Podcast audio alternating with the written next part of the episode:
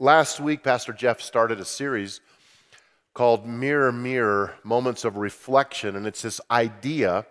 If you weren't here, let me just kind of fill you in. For the next few weeks, we're going to be doing this. We're taking an episode before the resurrection and tying it to a similar episode after the resurrection. I, I had never noticed a lot of these parallels before, and our teaching team uh, a few months ago, we started just really digging into what we wanted to do for these six weeks leading up to Easter. And, and this just kind of came out of our study and prayer. And, and so we, we looked at fire to fire last week. This week we're looking at bread to bread. And next week, I just want to prep you for this. I'm doing a message called Silver to Silver. And it's the story of Judas. When he said, How much will you give me if I betray Jesus? They said, 30 pieces of silver. And then after he betrays Jesus, he feels remorseful. He repents. He brings the silver back and throws it into the temple. And I'm going to deal with the subject of suicide. I'm going to deal with the subject of depression and discouragement and shame. Uh, uh, so I won't get into all that now, but I'm working hard on this message. If you know someone who, who deals and lives in these kind of shadows um, or self harm, please invite them. It's, it's going to be a powerful weekend of God's deliverance. I believe that with all of my heart. But this week, we're looking at bread. How many of you smelled the bread when you came in today? We, we, did you? Some of you did. We're, we're baking bread just to taunt you. They did. The facilities team said, let's bake bread all day.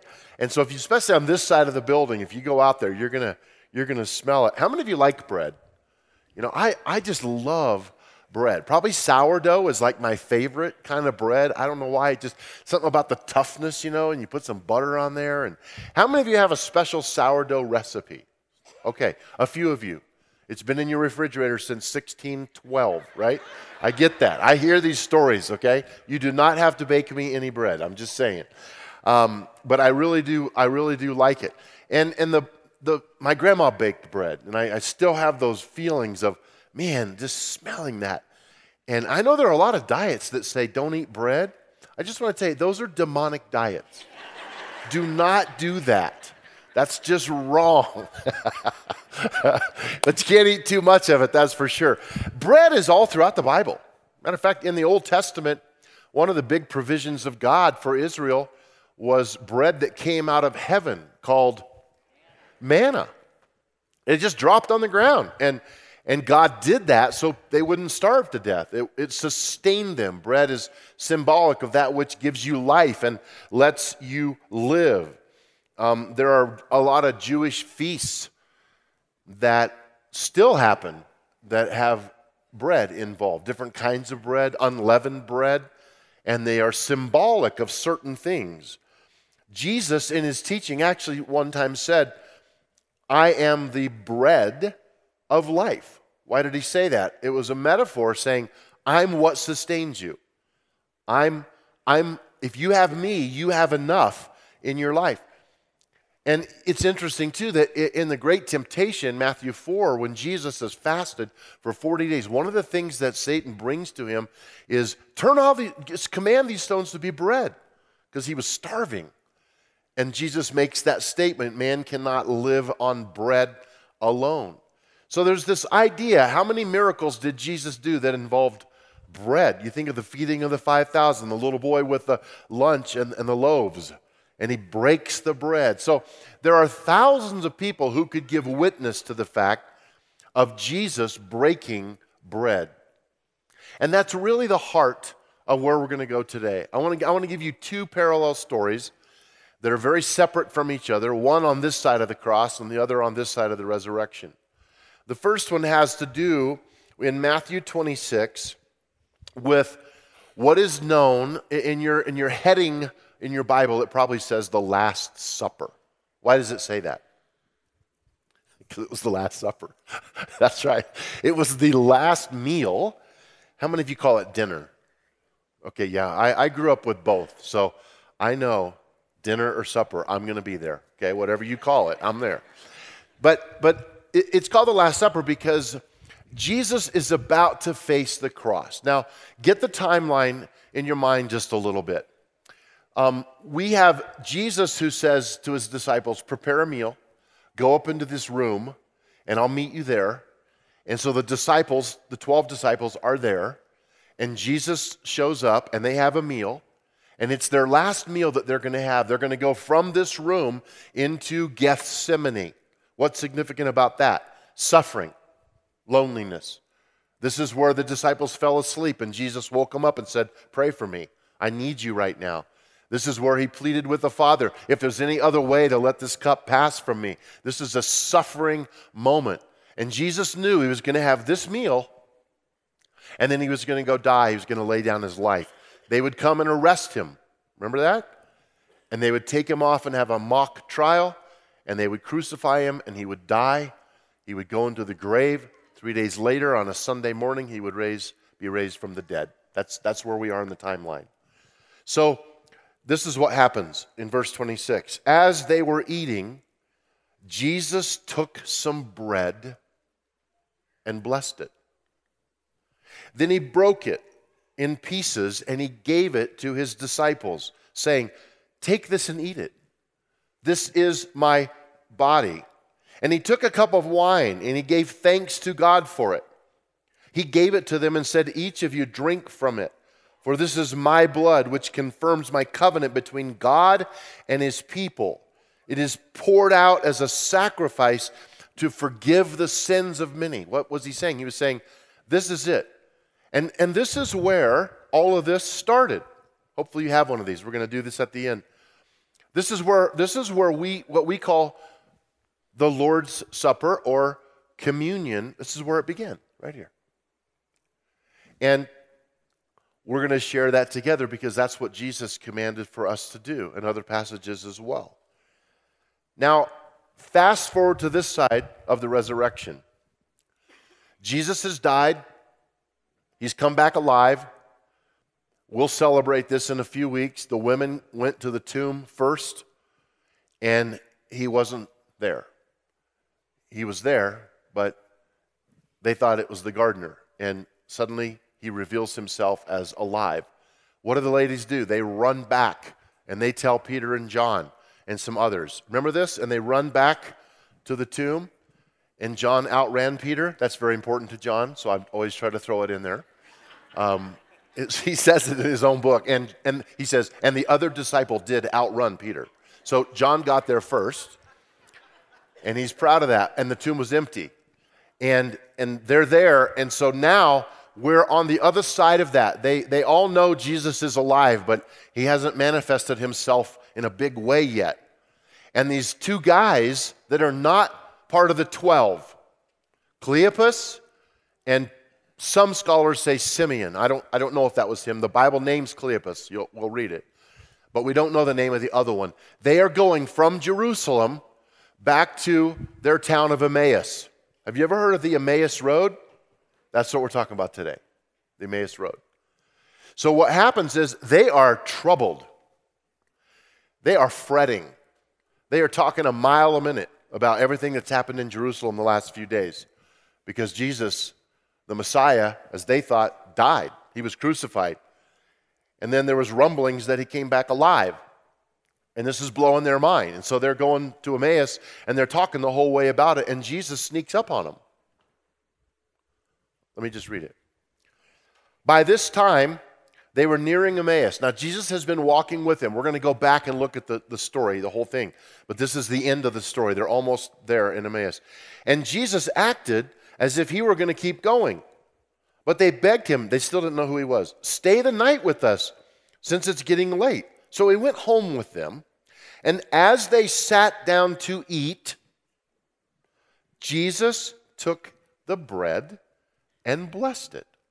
Sound familiar? Then he broke it and he gave it to them. Boom! Suddenly their eyes were opened and they recognized him.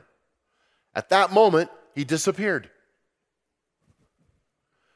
I can just see those two, I, I can just see Cleopas saying, Did, was he really here? Did that, was there a guy here a second ago? Did he walk with us this whole way? And they're like blown away. They're freaking out. They don't know what to do. They're, they're like, our eyes have been opened. What was it about the breaking of the bread that caused them to suddenly have their eyes opened to the realization that this was Jesus? I don't know. The Bible doesn't tell us. We only know that it was when Jesus did that. I think it was because he must have had some form of the way that they used to. They're close to the disciples because they're going to turn around and go back to Jerusalem to tell them. It's seven miles. So this is no little journey. But they've seen Jesus break bread and they recognize something about the way he did it. So let me, let me just walk you through an outline. If you have our Timberline app, you can follow along there, or if you picked up a sheet, or it'll be on the screen. Number one is Jesus wants to walk with you. This becomes very evident in this story as I reel it back a little bit before they get to Emmaus and Jesus kind of sneaks in on them.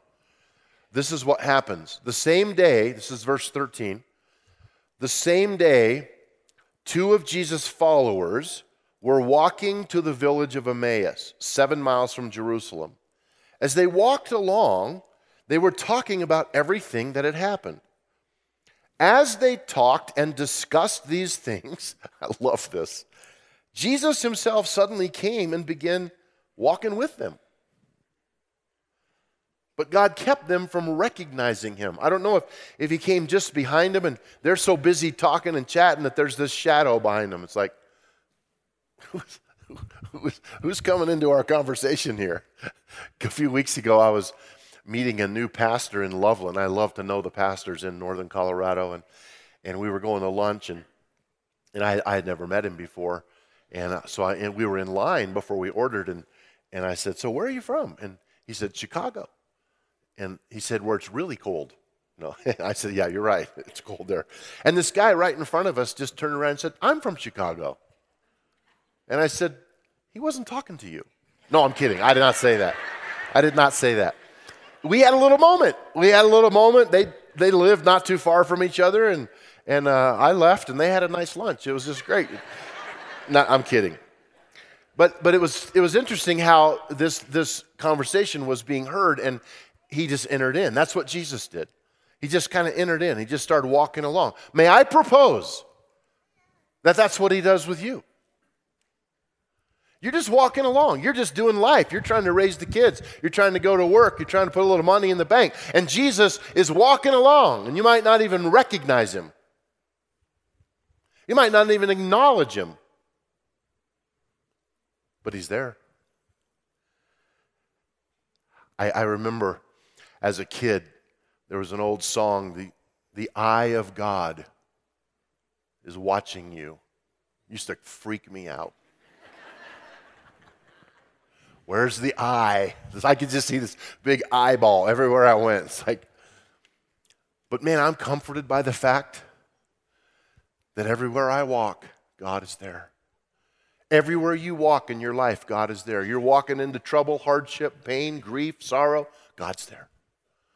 Jesus is walking along with you. Don't ever forget that. You say, Well, I don't feel him. No, they didn't either. I didn't know it was him. They don't know it was him, but he's still there. He invites himself in. Here's another thing really pretty important about this point, and I think it's fascinating. These are two guys. If Jesus would have stood up on the temple in Jerusalem, he would have had thousands who would be listening to him. But it's two random guys. We don't even know one of them's name. They're not even part of the 12. In other words, they're not important. They are to Jesus. You are valued, my friend. say, well, my life doesn't really matter that much. Oh, yes, it does. It does to God. It does to God. Why? Why did the Son of God start walking next to these two unknown guys? Because he loved them. He saw their hearts. He wants to walk beside you no matter who you are, no matter what your status, no matter what your accomplishments are. No one knows me. Well, God does. God does. And it was a road that was tough for them. They were distraught. They were heartbroken. The road to Emmaus is not an easy road. Some of you are on it right now. We'll get to that in a minute. Number two, Jesus wants to hear your story. So, so as we continue this, he comes along beside them. They don't know who it is, but look at what he does with this. He asks them, What are you disgusting, or di- not disgusting, sorry. What, what are you discussing so intently as you walk along? In other words, this, this shows us a picture. They're doing this, talking, and, and they're really intense about it. And, and then they, they stopped. This stopped them by this ignorant question of Jesus. And they literally, with sadness written across their faces, they, Cleopas is the one who said it, you must be the only person in Jerusalem who hasn't heard about all the things that have happened here in these last few days. In other words, idiot. Don't, don't you know? Where have you been? Did you just climb out from under a rock somewhere? This is the story. This is what everybody's talking about in all of Jerusalem. And Jesus is like, oh. He still doesn't tell them. He doesn't tell them. He could have just said, they're talking about me. I'm him. But he doesn't. Why? Because he wants them to tell him. Why? I don't know. I just know that there's times in, in my life when I have to believe God wants to hear my side of the story. You're important. Your thoughts, what you believe, what you say, what you feel, tell him. Tell him. He wants to know. He's not afraid of the Emmaus Road. He's not afraid of your trouble. He's not afraid of the pressure you're under, the financial challenge you're in. He's not afraid. He wants you to tell him. Number three, Jesus actually says, Tell me more. Now, that's a little phrase that we use at Timberline all the time because I think it's three words that can change the world. I know, I know the other three words, I love you, are really powerful words, aren't they? They are. But these three words make a big difference in people's lives. When you say to someone, Tell me more, tell me about that, it shows you're interested in them and not just yourself. Jesus did this all the time. The woman at the well, tell me about your family. Zacchaeus up in the tree. Remember this? Tell me about that. Let's go to your house for dinner. Let's talk about it. Jesus is the master of getting you to tell the story. And, and look at verse, verse 19. Jesus doesn't say, oh, that. He says, what things? Now, he's already been insulted. They've said, you're ignorant. I can't believe you don't know this. And he says, what? Tell me. He already knows, but he wants them to say it. The things that are happening to Jesus. the man from Nazareth, have you ever heard of him? I am him. No, he doesn't say that. He was a prophet who did powerful miracles. He was a mighty teacher in the eyes of God and all the people. But our leading priests and other religious leaders handed him over to be condemned to death, and they crucified him. We had hoped he was the Messiah who had come to rescue Israel. This all happened three days ago. Then some women from our group of his followers were at the tomb early this morning, and they came back with an amazing report. They said his body was missing, and they had seen angels, and that Jesus was alive. Some of our men ran to see. Who's that? Yep, Peter and John. John was faster. And sure enough, his body was gone. So, so, so they're, they're just they're just reveling in this whole story and they can't figure it out. And they're, they're telling Jesus about himself.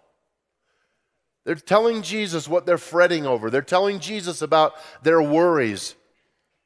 And, and I love this moment because now Jesus is going to, to share with them the truth. And it's, it's a mild rebuke, but it's not a harsh rebuke because he wants them to have faith in what the prophets have said. And he's a little surprised that they're not looking back at what the prophets said and, and saying, We saw this, we studied this. When Jesus was here, he told us this. And I think here's the point I want to make to you. Even though Jesus is walking with you and he wants to hear your story, he wants you to walk in faith. He wants you to trust him, he wants you to lean in to an answer that you don't yet know. Because you can, because he's, he's proven himself to you in the past. And that's number four. Jesus wants us to see the big picture. There is a big picture in your life.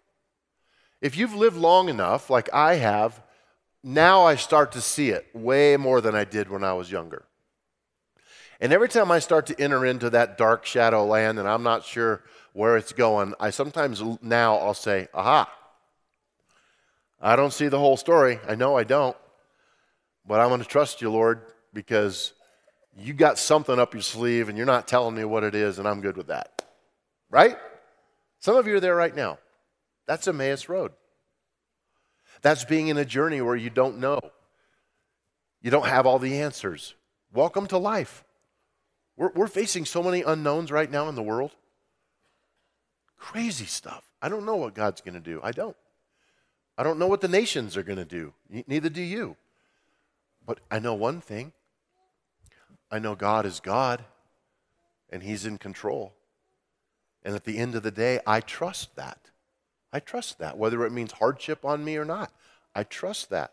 So in verse 25, it says, Then Jesus said to them, You foolish people. In other words, you're, don't, don't get sucked into this.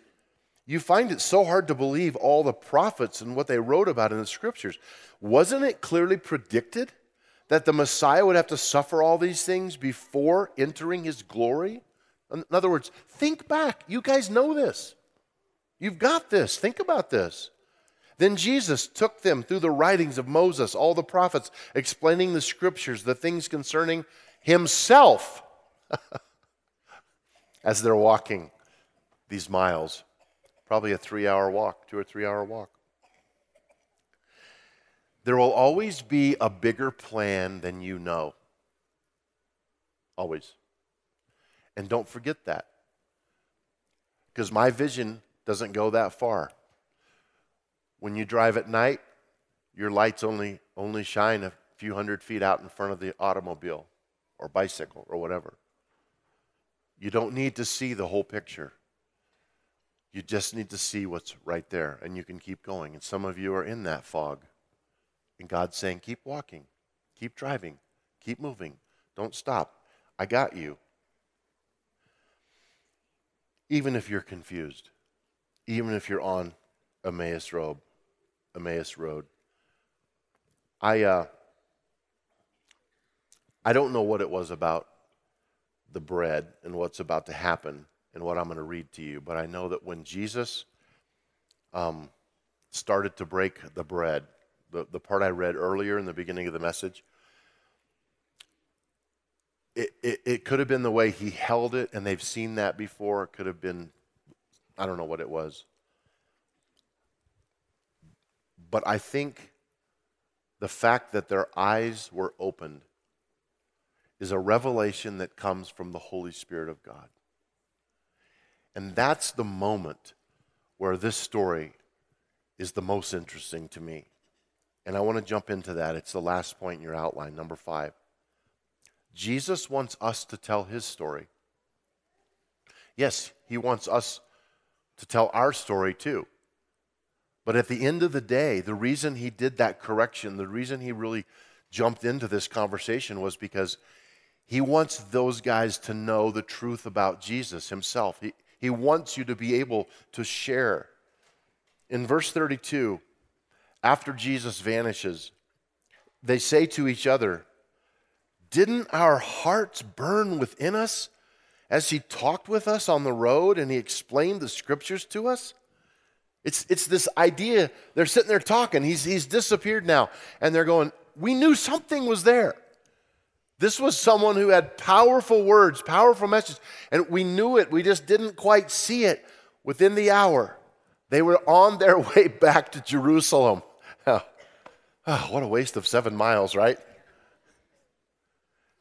They said, We got to go back and tell the disciples.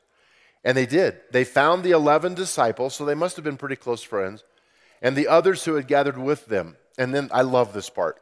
And the disciples said to them, The Lord really has risen. He appeared to Peter. and they're like, uh, we can trump that. We can trump that big time. Let me tell you our story. Our story's huge and they shared this story. You guys, what is your eye opening story? That's how I want to end before we jump into communion. And I've specifically set a little bit of time aside for communion today. We're taking communion every week, all the way up through Easter. But I, w- I want us to just pause and settle in for a moment and not be in a hurry and let your body and your mind just rest in that chair and take a deep breath and, and soak this moment in. What is the eye opening moment? What is the revelation of God? I, I've had multiple times in my life when I felt such a deep presence of God that it moved me emotionally. I, I knew the presence of God was there. I, I grew up in a home where we served the Lord. And so my parents led all of us five kids to faith early. I don't have a date. I just, I just feel like I, I've followed Jesus all of my living life. And, but I, have moments where I had my eyes open. I remember one time when I was probably seven or eight years old and I was sitting in church and I don't know what the message was. I don't remember it. It's not very encouraging to me, but as a pastor, but people don't remember the message, but they'll never forget the touch of God. And I was just sitting there. And right at the end, there was an appeal to come up to raise your hand. And I, I just remember my eyes as a kid I just felt like they were opening to this something. I just remember lifting my hand, saying, God, I think I want in on this. I, I don't know what it all means, but you're touching me. I remember walking down an aisle and kneeling at an altar and just saying, Forgive me of my sin. Cleanse my heart. You know, you can't do too many bad things when you're seven but it was a recognition of my need for a Savior. You guys, I don't want you to forget what it feels like to be lost. This, this is about remembering. That's what this is. Do this in what? Remembrance. That's what today is about. It's about the Holy Spirit coming and taking us out of your troubles for a while. Get off Emmaus Road. Jesus is pulling you aside. He's saying, It's okay. I'm here. I'm with you. And He wants you to just sit still and remember He loves you, He is calling you, He has a plan. He has a bigger picture than you know right now. And as we take this communion, we're going to take it slowly and we're going to talk about the emblems as we go through it. Now, as you prepare yourself, I highly recommend that you open the bread side first. You know how I know that? yeah.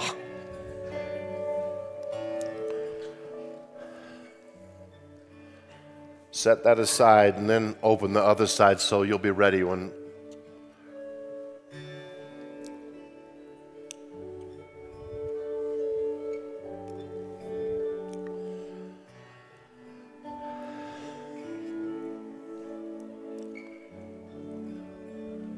What was Jesus thinking when he said, He took the bread and he broke it? This is my body. What does that mean? It means that he would lay it down, that he would suffer, that he would take on the sins of the world so you don't have to suffer. Can you please remember that? Can you do this in remembrance of the one who took your place? That's what this is. It's his broken body. And I, I, want some of you who feel prompted in this moment, you're, you're a little bit on the Emmaus road.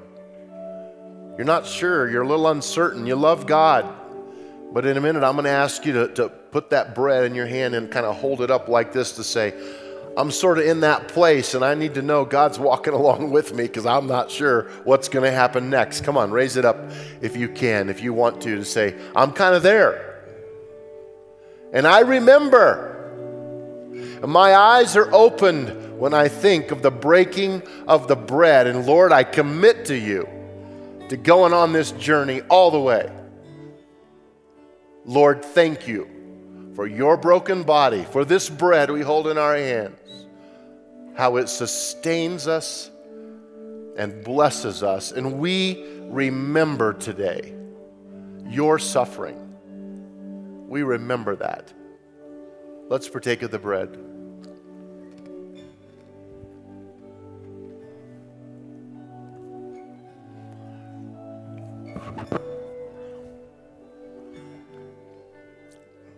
Took the cup and he said, This is my blood. It seems kind of gross when you don't understand this. But boy, all through Israel's history, they had to bring animals and sacrifice them. And this blood covenant, it's a strange thing. But Jesus came. Can you remember that? And he had a sinless life. I don't know why I'm so emotional. All weekend I've just been a baby. His blood took care of my problem. It's pretty humbling. I don't know that anyone else has ever died for me. I want to remember that. Would you remember that? Lord, thank you for the blood, that I no longer have to offer any other blood, not even my own, to pay for the penalty of my horrible sin.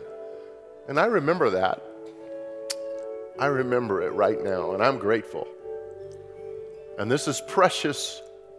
It's precious what you did. And we're never going to forget it. So, with gratitude, would you join me in taking the cup?